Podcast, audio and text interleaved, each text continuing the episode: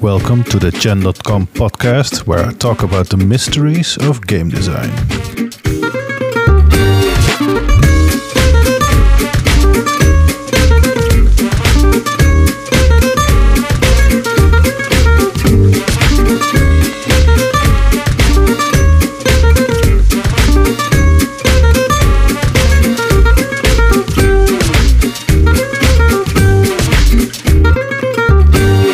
Hi, and thanks for tuning in to the very first Chen.com podcast. Today I'm talking about story and gameplay. This is a much discussed topic in the field of game design, and it will probably continue to be one for a considerable amount of time. There simply doesn't appear to be a correct way of mixing the two. There are several ways to approach it, and translating narrative to gameplay mechanics seems to be the holy grail approach, but that hasn't been done properly. So, one approach that I think works really well is to support the emotional state that the player can experience through gameplay. You have to remember the player of a game is creating the experience largely by themselves, and we as designers can only try to influence it indirectly. One thing is certain, and that is that games will alter the player's emotions. The player will feel victorious when winning, relieved when she finally beats a tough section, and frustrated when she doesn't. Story requires the player to emphasize with the protagonist, and through that construct allows the player to feel emotions along with the story. By analyzing both story and analyzing the gameplay through such an emotional lens, we can see how both can have emotional responses.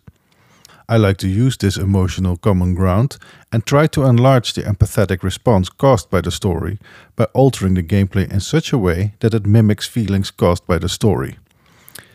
The most basic way to look at story is through what I like to call a tension map. I first started using tension maps when working on a game called Fairy Tale Fights, a co-op beat 'em up game. The tension rises and falls between exciting and predictable, with parts in between that create anticipation and relief. The story was told through in game cinematic cutscenes that triggered at key moments in the game, but we included environmental storytelling and dramatic en- enemy entrances as well. The tension map laid out these key areas with screenshots and descriptions in a linear fashion, and the story was placed beneath it. This overview allowed us to create tension through gameplay by using elements such as battle pockets, enemy introductions, exciting platforming parts, raising and lowering difficulty, reward positions, and so forth. By matching the exciting parts in the story with the exciting parts in the gameplay, these levels became way better and the story so much more enjoyable. With Blue Giraffe's Hearts Medicine games, story is mostly told before and after each level. For these levels, I also created a tension map that helped me design and develop in game events and challenges.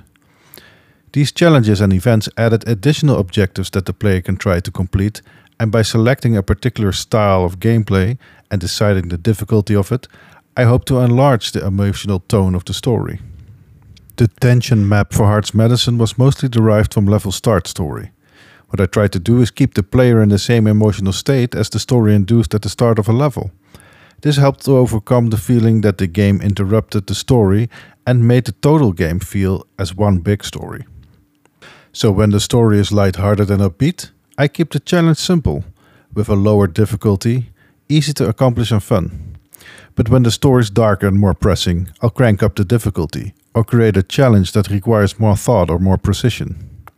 When the protagonist is bored, I'll repeat the challenge, or ask the player to do the same thing over and over, so that the player will feel the same. This way, gameplay supports the narrative and enlarges the emotion that the story is trying to induce. One of my favorite examples of using gameplay as supporting narrative is from Delicious Emily's Wonder Wedding. In this game, we follow protagonist Emily, a restaurant owner who is in the middle of her wedding preparations. In the second level of the game, we see Emily being nervous about meeting her mother in law, Bridget, for the first time.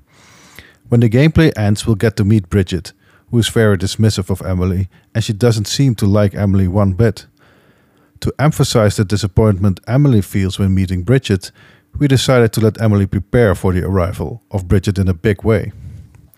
In addition to the regular gameplay that required Emily to cook and serve for her customers in a restaurant, we added a challenge where Emily would have to clean a large part of her restaurant and put up some nice decorations, including balloons and a big banner saying, Welcome Mom. We made the challenge more difficult than what we normally would ask for a player in level 2, so to make sure that the challenge felt as hard work to the player. This level required extra effort from the player. When the level ended, Bridget came in and would make scornful remarks to Emily, but also about the banner and how untidy the restaurant looked.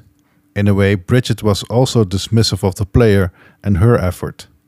Both Emily and the player do not like Bridget at all at this time, and that's exactly what we needed in that part of the story.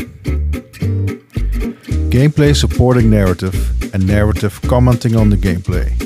Great ways to create a game larger than the sum of its parts.